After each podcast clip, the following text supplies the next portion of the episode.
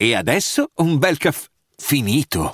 Perché rischiare di rimanere senza caffè quando puoi abbonarti a Caffè Borbone? Prezzi vantaggiosi, costi di spedizione inclusi, tante possibilità di personalizzazione e l'abbonamento lo sospendi quando vuoi. Decidi tu la frequenza, la qualità, scegli tra le cialde e capsule compatibili e crea il tuo mix di gusti e miscele. Mai più senza caffè con l'abbonamento Caffè Borbone. Tutte le info su caffèborbone.com.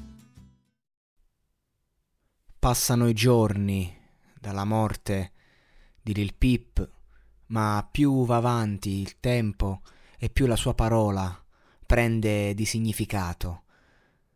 Queste canzoni che ci ha lasciato, alcune davvero semplicemente meravigliose, semplicemente perché sono semplici, però eh, hanno dietro un mondo molto vasto, ricco di sfumature. Lui era molto bravo perché riusciva a raccontarti il tutto con poco. La canzone in questione di cui voglio parlare oggi, Lil Pip è un artista di cui parlo spesso e parlerò spesso, è Teen Romance, romanticismo adolescenziale. E la canzone, vabbè, è un semplice giro di chitarra molto eh, in quel mood. Molto, io, io, dico new school, però con new school intendo quei giri di chitarra alternative cloud rap, ok? E, e il testo dice semplicemente: La incontrai per caso.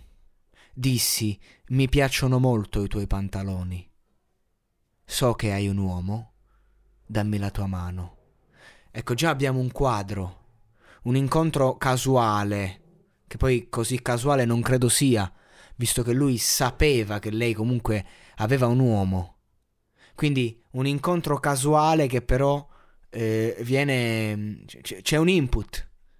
Quindi lui va da questa ragazza che incontra per caso e le fa un, eh, un complimento sui pantaloni, non su di lei, su un indumento che indossa. Dammi la tua mano, so che è un uomo. Quindi questo bisogno di mettersi alla ricerca, a caccia di un sentimento di una persona che però è già occupata.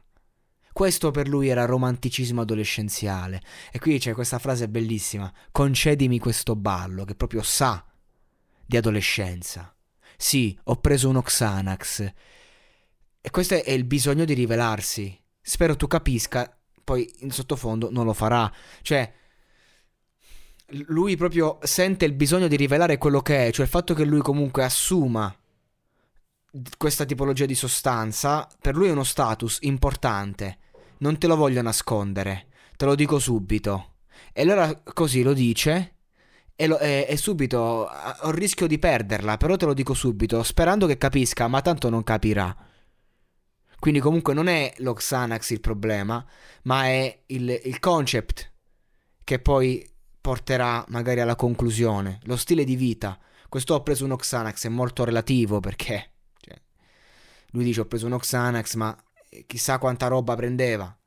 È, è lo stile di vita.